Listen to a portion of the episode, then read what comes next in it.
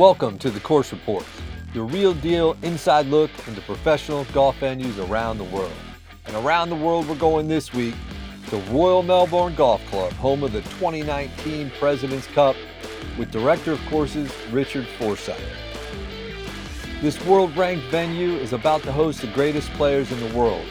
I'm Curtis Tyrrell, Certified Golf Course Superintendent, Master Greenkeeper. I'm here to bring you the smooth and true facts. So let's get on the green at Royal Melbourne Golf Club. It's time for the course reports.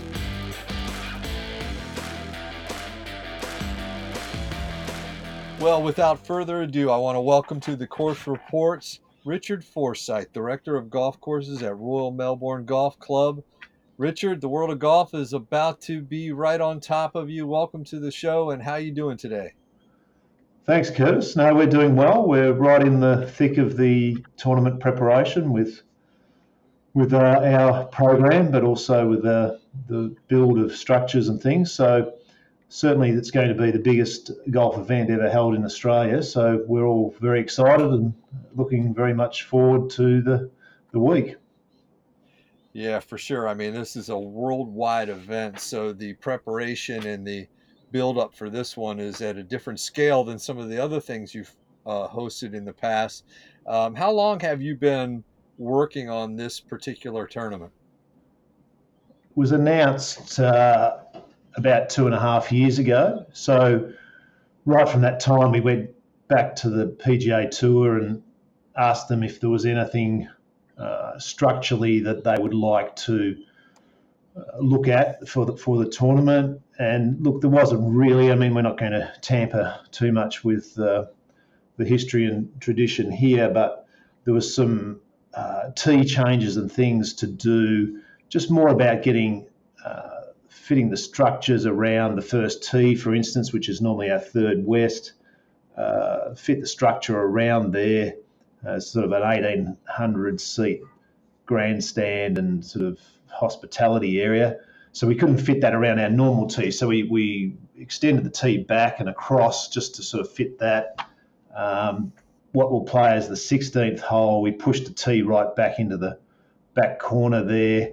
And then the 14th hole, uh, also just change some angles and things there just to get crowd uh, movement through between bunkers and things. So that, that are sort of the first things. And then really it was, you know, a matter of formulating our, our turf management program from there to uh, just get everything to, to come together at the right time. So just some minor tee changes early on, and then um, you know it's just been a program of getting uh, getting our turf management right. Fortunately, we've built a new maintenance facility back in 2016. We completed that end of 2016, so we've got a uh, a new five million dollar uh, maintenance facility which can accommodate the, the size of the staff, volunteers, all our extra equipment and things. So we're really uh, set up well for that. Um, and yeah, just just uh, you know, been working on our, our, our turf uh, pretty much for the last uh, three months since since the winter. We'll get through the winter and then work with the uh, work with the seasons. Well, there's uh, n- never an end to it, really, anyway, in this business. But I, I don't know how many viewers really understand the the the ancillary things that uh, are involved as you're describing. It's it's quite extensive. But let's talk about you. How long have you been at the uh, at Royal Melbourne?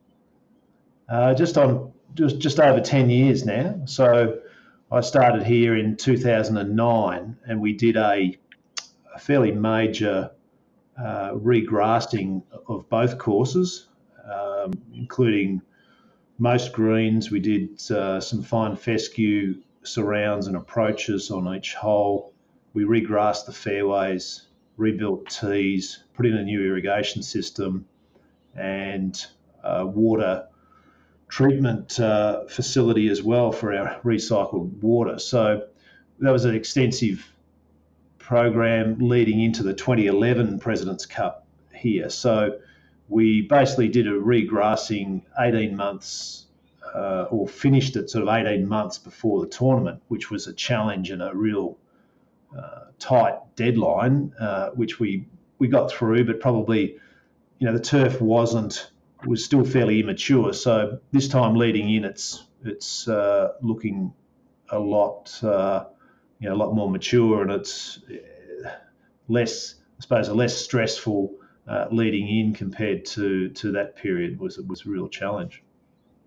Certainly, certainly. Wow. So 10 years has flown by for you, I imagine. You guys are building, doing all that work into maintenance facilities. I know you got another big project going and obviously a, uh, um, world famous golf facility with probably a lot of golf. So you probably blinked and here you are in 2019. Oh, that, that's right. And, you know, you sort of have that tournament uh, dates off in the distance, and you're sort of you know looking at the calendar, and you sort of think, oh yeah, that's that's a little way away. But the uh, you know the la- the last few weeks disappear pretty quickly, and so all of a sudden it's it'll be on us and uh, over, and uh, they'll pack up and, and leave. So, uh, but you know we're we're we're really um, you know we're really looking forward to it. But it's just uh, yeah yeah the time passes quickly when you when you're busy. That's for sure. Well, where are you from? I'm fairly local here, so I'm Melbourne um, born and raised on a dairy farm. My, my dad was a dairy farmer, but only on the outskirts of the city. We, we weren't that far away from uh, town, and there wasn't too many um, kids on farms that went to school, but uh, I was one of them. So I had that great lifestyle of having the, the farming. Um, uh, sort of facility around us, and then uh, you know have have the close to the city scenario. So farm farm taught me a lot about uh, you know the the you know, growing things and the uh, and the long hours and getting up early and all those sort of things. So the transition to uh, to greenkeeping wasn't uh, wasn't that difficult. But yeah, I finished school and just wanted to get out and and, do something and work. Uh, so uh, uh, dodged the university um, way and got an apprenticeship doing doing turf management. And um, since when I was 17 and a half, and then that's what I've been doing ever since. Wow, that's uh, that's cool. So you're you're from the area. You've you've been working out uh, at you know with the land and around it, and then you transitioned pretty pretty young age into into greenkeeping. And so, tell us of some of the uh, some of the stops along the way to Royal Melbourne um, that uh, you encountered. Yeah, so I started um, in Australia. Here we do our training probably a little bit differently to you. We, we uh, it's called an apprenticeship system where you know you start off on sort of fairly low uh, wage, but your employer's hosting you to do you know one day of school a week um, so you go along and do your theory at school, but you work for four days. So you're doing that sort of uh, practical, on the job type training. So I did my apprenticeship at Riversdale Golf Club, which is uh, you know, ha- half an hour um, half an hour away from here. Uh, worked there for five years, then uh, an opportunity as an assistant superintendent on a, on a course about four hours uh, inland up on the Murray River, which is the border between the states here, Victoria and New South Wales.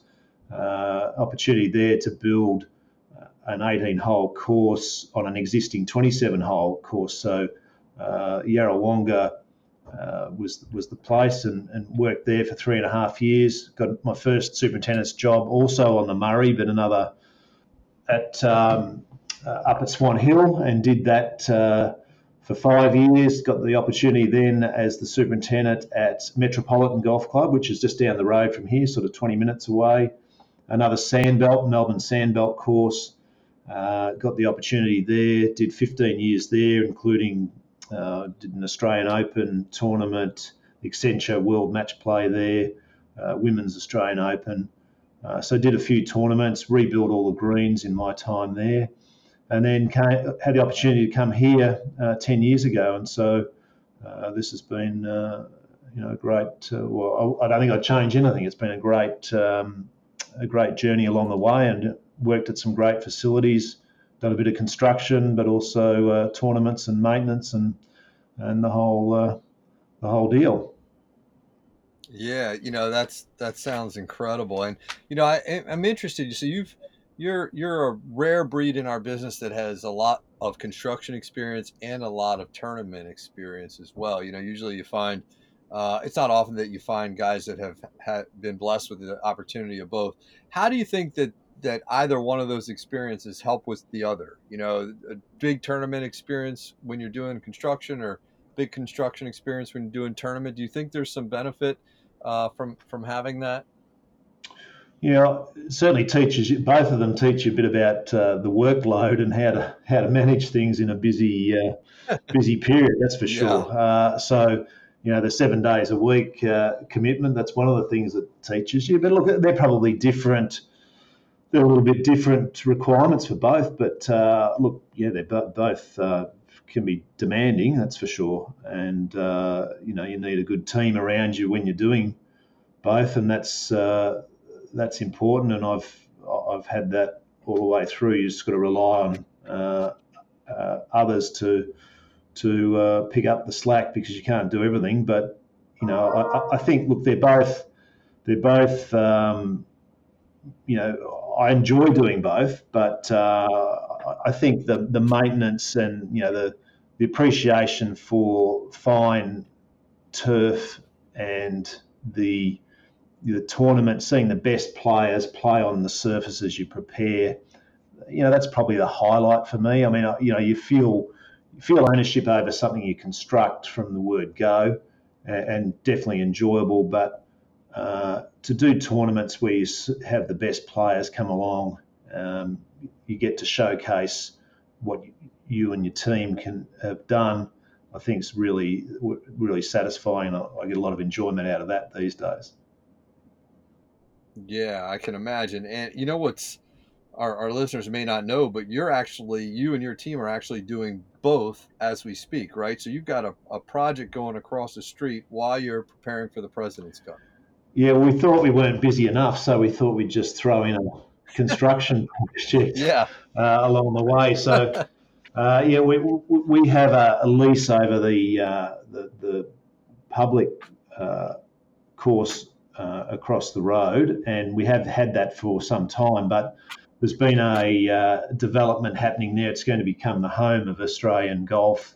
Uh, our Golf Australia, our sort of uh, peak body here in Australia, are going to base themselves there. They're going to do their high performance training. So there's you know there's a facility with all the uh, technical labs and things, and then there's a gymnasium and um, all the golf coaches and physios and things will be based there. So we've built this driving range um, for that, and then that's required us to alter the golf course.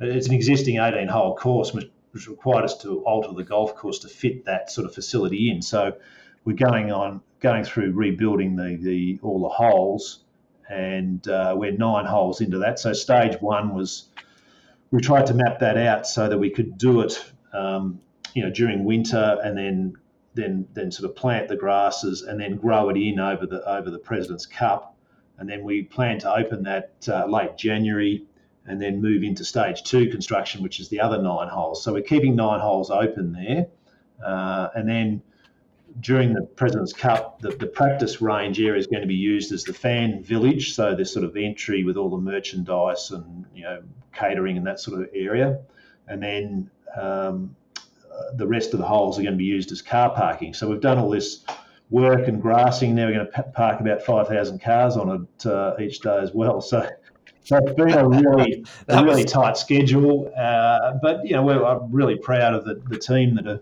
have put that together. And we've done a lot of the work ourselves. Uh, but, uh, yeah, we're definitely going to improve the, the quality of the facility. We're planting the same grasses that we use here and uh, trying to give it that real feel of a, a, a sandbelt public access facility, which is going to be really, really great for, for golf in the area. Wow, that is amazing. Do you know, are they going to feature any of uh, the future plans for that facility on any of the TV coverage and such for the President's Cup? Uh, I'm not sure. It, might, it certainly might get a mention because you know people will be uh, in and around it uh, when they when they when they arrive. So there'll definitely be some uh, exposure to it. So I, I, imagine that yeah, there'll be will be some yeah. publicity. Yeah. Yeah, wow, that's cool. Well, I mean, you mentioned your team and and the importance of having a good team around you to to take on all the things that you that you've taken on there and and all throughout your career. So, tell us a little bit about um, your team. How many people do you have working for you across the property, and and your volunteers? How many are you going to bring in for the event, and so forth? Yeah, so we um, when we took on the we used to run that uh, the the public facility. We used to run that a little bit more separately, but now we've integrated it into our um, structure here. So we run with a we have a construction superintendent uh, at that site, and then uh, we have a superintendent on the east course and a superintendent on the west course here. So they they run their their teams, but we we've got one group of staff. So we've got about 45 uh, people at the moment. We've we've sort of upscaled a little bit for the the construction project. So about 45 staff, and we're going to uh, that's going to be boosted with the volunteers by another 45 uh, or so. So um, it's interesting. We we didn't ever advertise for uh, a volunteer program, and you know, being being um, having three golf courses and you can bring all your staff together, but probably we didn't have necessarily a, a huge requirement for extra labour, but I took the view that we wanted to try and give the opportunity for uh, people around the around Australia to come and be involved with a tournament like the President's Cup. So we've sort of tried to cap it at about 50, and of course, as you know, um, when you've got volunteers, they're all committed uh, until it comes to the crunch, and we've got got a few people uh, um, pulling out and coming in, and so there's a few changes at the last minute. But uh, yeah, we really wanted to get that uh, opportunity for people.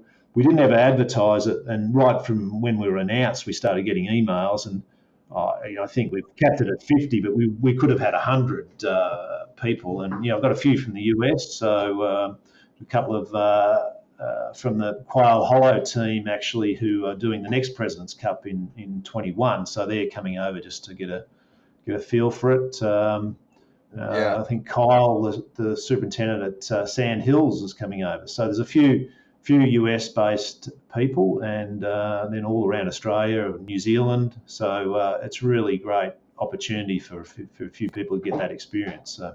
Oh man, yeah, for sure. I I, I know what you mean. Uh, you know, similar you know these these these worldwide events like the President's Cup, um, you could you have to turn people away, which is is a bummer. But at the same time, you know, like you said, with a multi-course facility, you only need so so many, and you've got enough to manage, obviously. So that's great that you're able to provide that kind of access to that many people. I think that'll be a amazing experience. Also for your team to integrate with people from around the country and other countries is uh, always a fun time, I'm sure. Yeah, I think uh, we were just talking about this the other day with the staff and saying, you know, that, uh, that there's a net networking opportunity from these things as well. So, you know, getting to know getting to know other people and contacts uh, internationally and, and, interstate is always uh, always potentially a, a, great thing to to uh, call on at some time in the future. Certainly. Well, the the history of Royal Melbourne Golf Club is is uh, very well known. It's uh, one of the top golf courses in the world, and you have 36 holes there, uh, the west and the east, and the course that they will be playing the President's Cup on is a composite course, correct?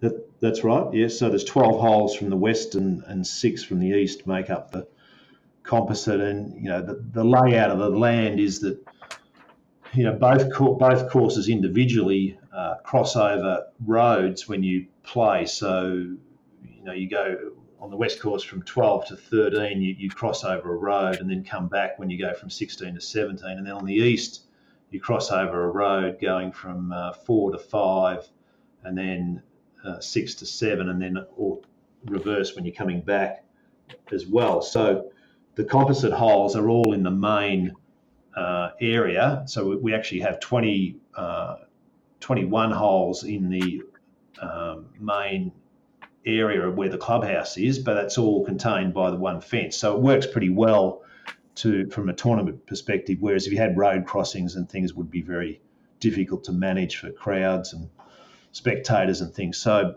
uh, it works pretty well. Uh, they're probably the most dramatic holes. The the home uh, paddock, as we like to call it, is uh, you know is, is, probably got the most dramatic land where the you know the sand dune formations uh, got the most movement. So um, you know you, you, you, they're probably going to be the the most spectacular uh, in terms of presenting something to on, on TV, and there's certainly not a weak hole on the composite course, that's for sure. So uh, I think you would, uh, you know, you would say you've, you've got at least, you know, most of the best holes on the on the 36 hole layout uh, when the composites uh, in play. Okay. Yeah. Well, you know, uh, correct me if I'm wrong, and, and I and I just did uh, some research, and, and I hope that I'm right. But the the 1926 routing of the West Course is Dr. Alister MacKenzie, but it was built by uh, Australian Open champion Alex Russell and greenkeeper Mick Morcom. Is that correct? That's absolutely correct. Yes. Yep. Uh, okay. And the East Course then um, was also built by uh, Mr. Russell, Mr. Morcom, but uh, it, there was only nine holes that were designed by uh, or, or, routed by Dr. MacKenzie as a part of that, and the rest of the other nine were uh, products of Russell and Morcom. Yeah. So as I understand it, you know, MacKenzie was brought to Royal Melbourne to uh, design the new West Course, and there was enough land that they believed they could build a 27 hole uh, course on it. And so they actually started to construct, you know, they did the 18 West holes and then they started to construct the, the, the next nine. And then uh, some more land became available. And so then they, they, obviously MacKenzie didn't come back. So they, they sort of re, restructured that and, and Russell and Morcom built the East Course. So here we, we credit, uh, you know MacKenzie with the west and Russell uh, with the east as the designer, but obviously uh, we appreciate and and uh, admire the work that Morcom and his team did, and a lot of that was um, you know, horse and scoop type uh, shaping of bunkers and and some of the contouring and that around around green. So really, uh, yeah, yeah, MacKenzie, MacKenzie and Russell from a design team, but Morcom and his team, uh, you know, for the construction. You know, um, have you been to Cypress Point or any of Dr. MacKenzie's uh, famous courses in the United States? Well, I was very privileged to have a game around Cypress, but right. only uh, a year or two ago. But uh, have visited there, you know, two or three or four times now, and uh, yeah, just just love that love love going there, and you know you can certainly see um, some you know similarities there uh, in, in, terms of the design and the structure of the holes and things. So yeah, it's a great place to visit, and there's you know I haven't been personally to too many other uh, MacKenzie designs, but uh, would plan to do that at some stage in the future. Yeah, you know the reason I was asking is that. Um you know what's what strikes me when when I've been to Cypress or even Augusta, it's just the the use of scale, the the size of the features. You know, they just Dr. MacKenzie on those particular golf courses really built some massive stuff uh, into the natural features of the land. Would would you say you know, and it's going to be hard for us to see on TV, you know, uh, those type of things um, at Royal Melbourne, but is it similar in that regard that, that that the scale of everything is much bigger than you would be able to tell from TV? Yeah, I think more more than any any other um, MacKenzie course, Royal Melbourne really does have that that scale, and you know, this gets talked about quite a bit, but uh, it, it's what you you really appreciate it when when you're here. Um, you know, the scale is the you know the size, but then the scale of how everything fits together. You know, the, the size of the green and the size of the bunkering and the width of the fairways and all those sort of things. Uh, probably one of the one of the factors that really make uh, make it great is is the is the scale. And you know, I often say to people, if you look down from an aerial view down on, on the on the course, you really do then pick up you know the size of the bunkers and and, and, the width of fairways and things.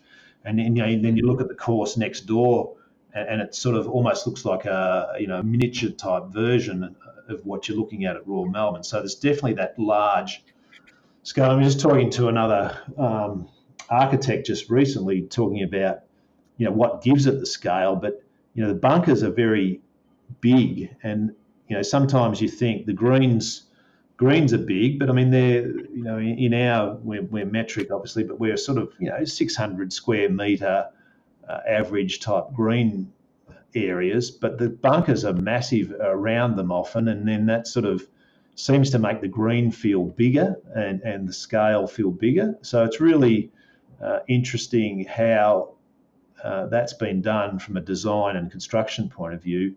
But yeah, it's it's it certainly makes everything feel big, wide, and spacious. There's, there's no doubt about that, and that's one of one of the features that makes the course uh, what it is.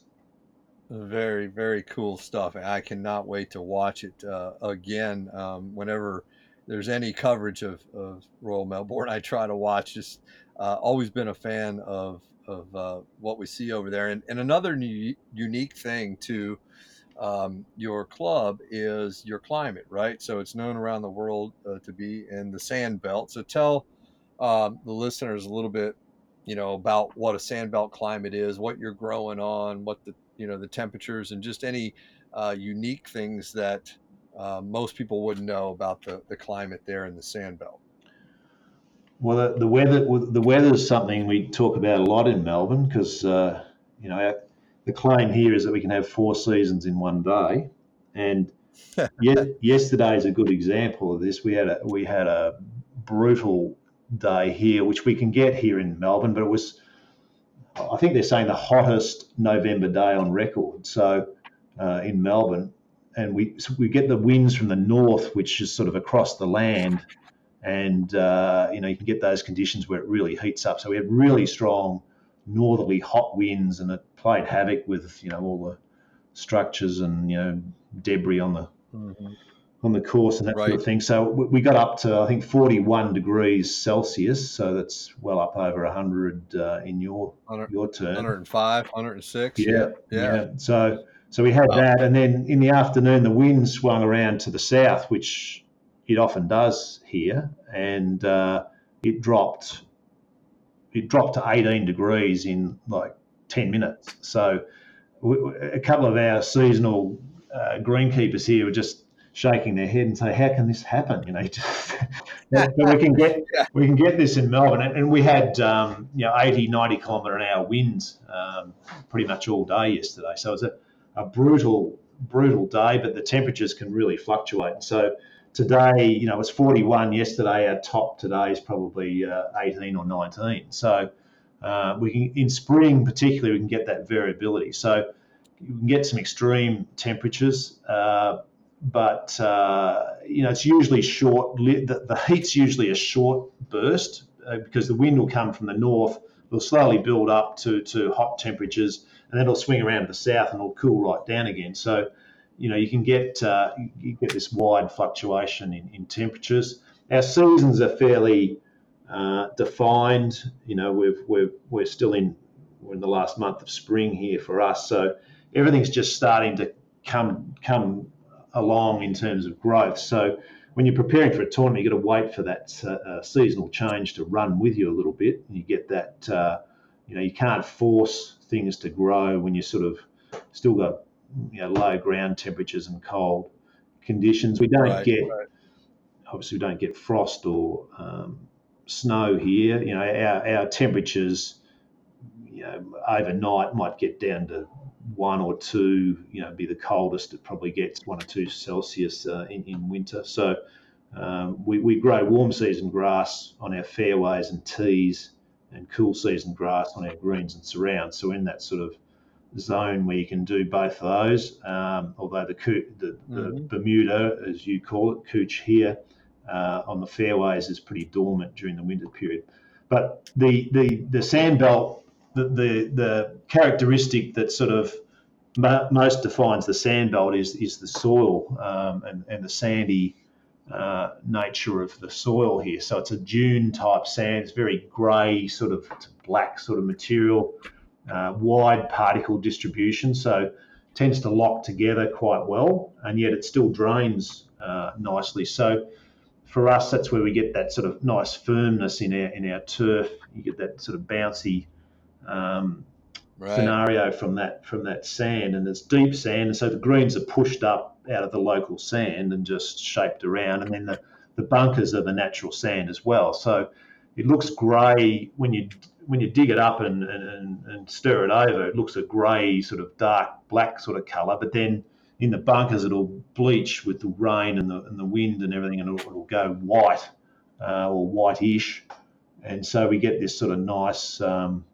sort of locking sand. We get those firm faces. I think you know a lot of people in the in the US uh, ask about how you know we get that firmness in the face where the ball sort of always um, hit the face and roll to the base of the bunker. Um, and we, we, try and you know just present those flat and, and, and prepared with a board rather than a rake. So you, are trying to get the ball to hit the face and roll to the base of the bunker. But that, that's pretty much all natural sand, very little drainage uh, on the courses here, and uh, you know it's it's it's a great place if you want to put a new bunker in. You just go and dig a hole. So that's pretty nice uh, scenario to have. But yeah, we work hard on that uh, using the the, the sand for, to our benefit with that, um, that, that firmness characteristics very very important.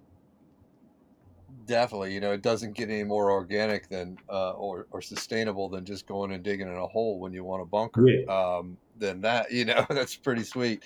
You know, and over here we uh, everybody's always striving to be as firm as fast as possible, but there's very few places um, here in the United States that can replicate anything like the sand belt. So it's just a, a really unique uh, thing that you have and and uh, produces you know the the one of a kind uh, conditions that you guys do and and you mentioned that you're able to grow both warm and cool season grasses across the temperature spectrum that you experience and and um, you are uh, bent grass on your greens what kind of bent is it that you're growing there so so bent grass is uh, we we know it as Sutton's mix and it's probably a, a, lengthy story. I won't, won't go into the full detail of it, but it's known as Sutton's Mix because it came from the Sutton's seed company in England um, when it was first sown into the greens. And we believe the origins of that are the old South German uh, mixture of, of bents that was sort of the flavour for, for sowing down new greens in that era.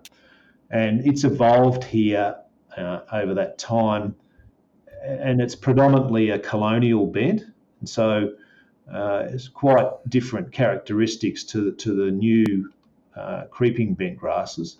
So you know probably not as aggressive, um, whole mixture of different plants. So you know as I said back in 2009 we reseeded the greens, but we reseeded them with this with our recreated Sutton's mix. So uh, we get a little bit of that, you know, mottling.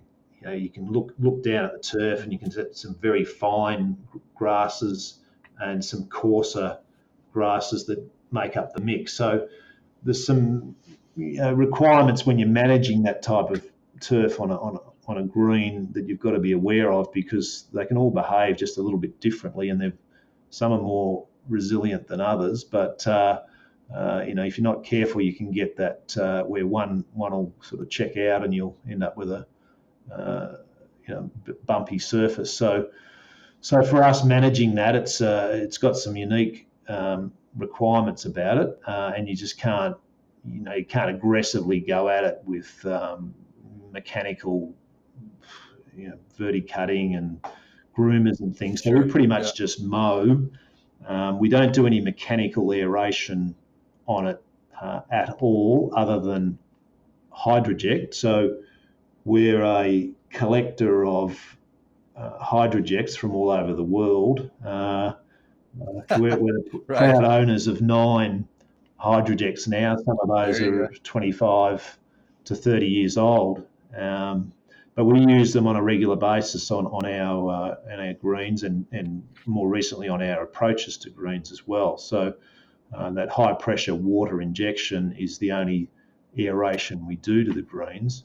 Uh, we don't do a vigorous sanding program or dusting program. We're more about sort of lean, you know, not grow too much organic matter and, um, you know, try and get the firmness that way. Of course, firmness, you know, if we get an inch of rain, you know, that's not going to give us firmness, but when it's dry, they, they get nice and firm. But yeah, we, so we don't um, we don't aerate much, but yeah, the grass is a great story. It's grown for us in New Zealand uh, by PGG Wrightsons, who grow a uh, field of it in their seed research uh, area at uh, Kimihia near um, Christchurch. And then that comes back to us uh, for exclusive use here. So, yeah, Sutton's Mix, it's known as, and you'll probably hear that a little bit on the coverage because it's a bit of a story that's different to most, and uh, we're, we're, proud of the, the, the, history of it. It was recreated from, you know, the grasses were sown in, in you know the late 20s, early 30s, and then managed.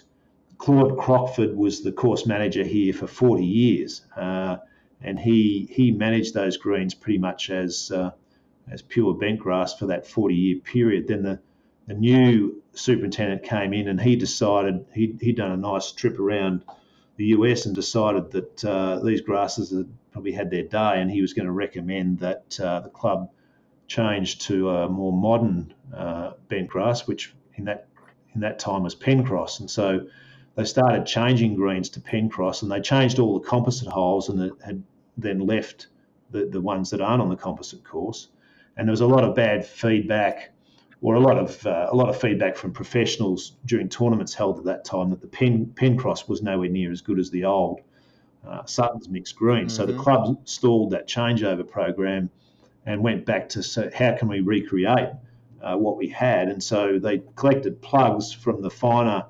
Uh, grasses of the Sutton's mix the, in, in the remaining greens, grew them out. Some produced seed, some didn't. Collected the seed. The seed was sent over to New Zealand planted in the seed production field, harvested once a year, and, and sent back to us. So it's quite a uh, unique and neat story. We're dealing with a grass that's probably you know evolved and adapted uh, to our conditions here, but it certainly has no breeding for you know, disease resistance or heat tolerance or low mowing or any of those things. But it probably has a lot of uh, adaptation to those to those things in the way we manage the turf. But uh, it's an interesting story, uh, and uh, it, it, does impact on how, we, how our management style for the greens, if you like. Yeah, so it sounds like it's it's really uh, unique and and uh, high quality playing surface, but certainly not an easy to manage uh, turf species by any means. No, and I, I, think you know you're learning about it all the time, so um, you know you know when to when to push it and back off. And I remember before the last President's Cup, particularly with the new greens being immature, um, we'd planned to sort of start brushing, you know, with an out front brush on front of the uh, walk mowers, uh, you know, a couple of weeks out from the tournament. And we did it two or three times, and then we just what happened is the, the turf started to open up and sort of separate into into more individual plants, and we were going to get that sort of bumpy sort of surface. And so um, we put the brushes away and really haven't used them since. So we're really about yeah. mowers. We don't have any, as I said, groomers or anything on the mowers or brushing. Uh, it's just about mowing and you know, managing fertility and water and, and, and those those kind of things. Very cool. Well, you mentioned fine fescue in the surrounds or the approaches, so I imagine that's a nice transitional grass uh, on a low fertility um, from a low fertility standpoint um, for your uh, to complement your Sutton's mix. Um, and is that there too to just get it tight and firm and and accentuate some of that bounce uh, that you're looking for? Yeah, that's that's correct. When we decided to put the uh, the fine fescue uh, around the greens, the inspiration for that was that we we have what uh, we, we term as a common uh, couch or common Bermuda, which is quite um, coarse and open, I suppose, more more so than the, than the hybrid types. And so to take that couch all the way up to the, the fringe of the green, didn't allow when you've got firmness in your greens. You know, there's plenty of times where there's a front pin. You know, you need to bounce the ball into the or run the ball into the green to, to get it uh, close to the pin. And, and the couch being grainy and sort of springy wasn't really going to give us that sort of uh, true bounce uh, around the green. So that was one of the inspirations for putting the fine fescue in. It was more like it behaves. And one of Mackenzie's um, philosophies was that the you know the surround should react and behave the same way as the green does. And so to achieve that, the fine fescue went in. And then the other benefit for that is if you know you go through the green, you've got a um, you haven't got that grainy sort of um, scenario where you're trying to chip the ball back into the grain of the of the couch uh, around the green. So the, the right. fescue gives you a much nicer, um, you know, much nicer surface to, to play either chips or putts or however you want to uh, deal with those uh, shots around the green. So, uh, and then of course the other thing that it gives us is um, some um, some resistance to uh, a, a, selective herbicide that uh, enables us to remove probably the two biggest weed problems in and around your greens is, is, is the couch encroachment and also POA. So, uh, with one application of, of a um, haloxyfop or uh, you know, herbicide, similar herbicides, we can actually get some control of both those uh, you know, problems that uh, often invade invade the putting surface. So it ha- has a few benefits. Uh, of course, then it also adds to your cool season grass um, area. So on the two courses, we've probably got seven and a half hectares uh, of cool season grass, which you know more emphasis on hand watering and, and you know, um, plant protection uh, applications and that sort of thing. So right, right. Uh, there's definitely benefits to the, to the playing surface and the quality of the the playing surface and the characteristics, but there's also a, a maintenance requirement for it uh, as well. Very cool. So you, you talked about the couch and the fairways and the rough, and you and you talked about uh, dormancy and the time of year. So will there be some uh, color contrast that, that viewers are going to notice between the couch into the fescues and, and onto the Sutton? Yeah, uh, and, and you know the purists might you know there's often a comment about you know your transition from from the, the fairway to the fescue and then to the green. And so you've got these texture and color changes that happen that can make it look a bit busy around the green. But you know my argument is you know if you had any sort of cool season grass if you, if you extended your bent grass beyond the green and replaced the fescue with bent uh, you would still have a different look because it's you know change of height would, would make it look different anyway. Um, but the, whereas the fescue, whereas the fescue um, blends pretty well with the you know colonial type bent grasses, so uh, I think that that works pretty well. But it's uh, there's definitely a, a, cha- a change in um, texture and colour when you when you see that on uh, on the TV. But then uh, in the rough, we have um, you'll see that there's a real contrast with the, the rough, and particularly if we keep getting uh, 40 degree temperatures, uh, you'll see a real contrast with the rough and the fairway because you, our roughs are very natural.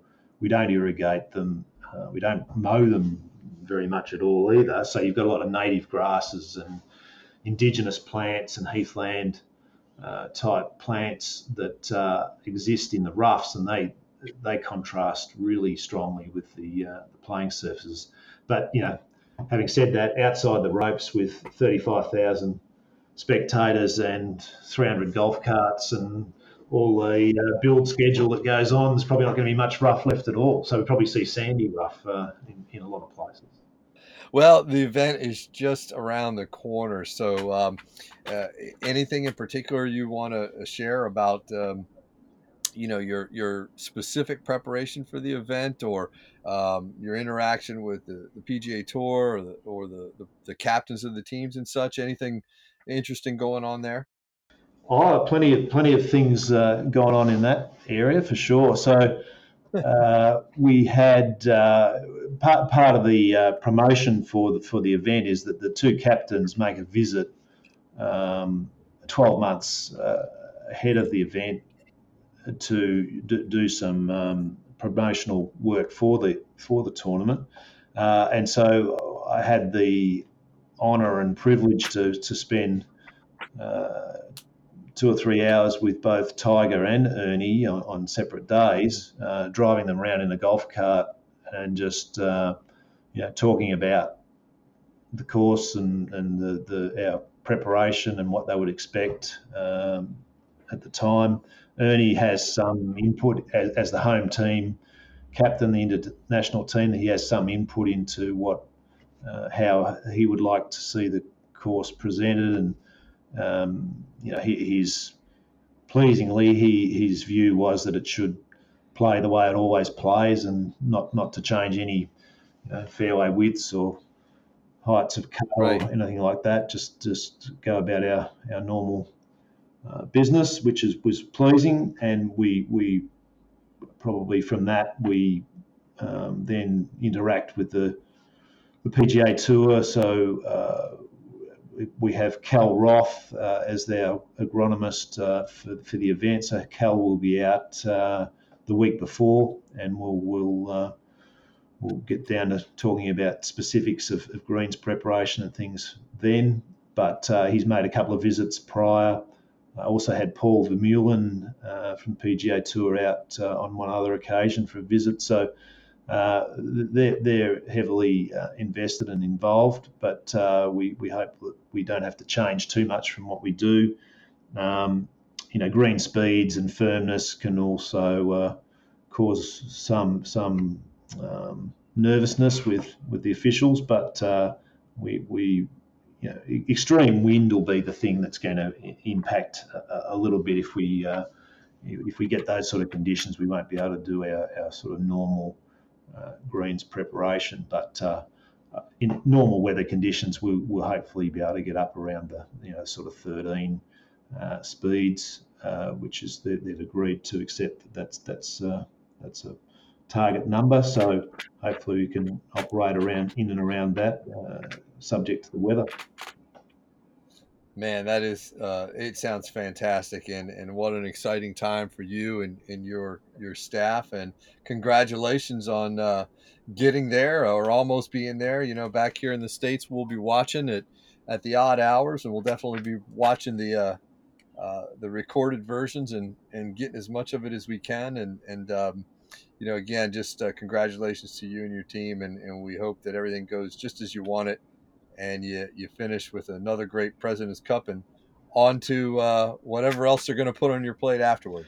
Yeah, that's right. There's always something happening here for sure. So we, we never uh, we never get bored. There's always uh, another uh, project or tournament or something on the horizon. So uh, that's a great thing, and you know we, we, we certainly enjoy it. Uh, we recognise the responsibility of preparing Royal Melbourne well for for an event like this, and uh, we're representing not only Royal Melbourne and ourselves, but we're we're representing, I think, Australian uh, golf course uh, turf management and greenkeeping. So we, we recognise that responsibility. We hope that we can present a golf course that reflects, uh, you know, the sandbelt style and, and tradition of the way the turf is, is presented and uh, we can show that off to the world. That's uh, what we're really looking forward to. So yeah, hope it goes to plan and we get the right uh, the right weather to do that uh, in the week of the event. But we can't control that, so we'll deal with whatever we've got. We actually have the uh, Junior Presidents Cup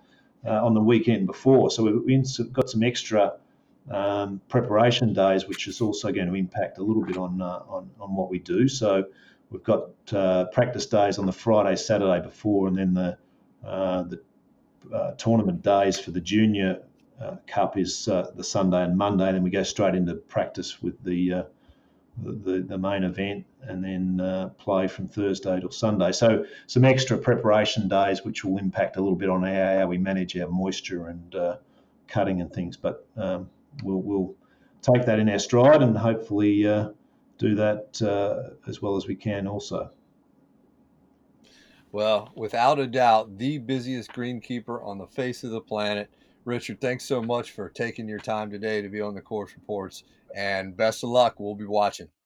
Thank you, Curtis. I've enjoyed it. It's been fun, and uh, yeah, we look forward to uh, to a couple of weeks' time, and uh, hope uh, hope everyone over there is uh, is watching. You bet. Thank you. Thanks, Curtis. Well, I hope you enjoyed that interview as much as I enjoyed talking to Richard. A big thank you to him for taking time out of his busy day to talk with us. He certainly has a lot on his plate, and it is really exciting time for him. Uh, lots of balls in the air as the President's Cup is about to tee off. It's sure to be a great match and, and certainly going to be one outstanding venue to watch.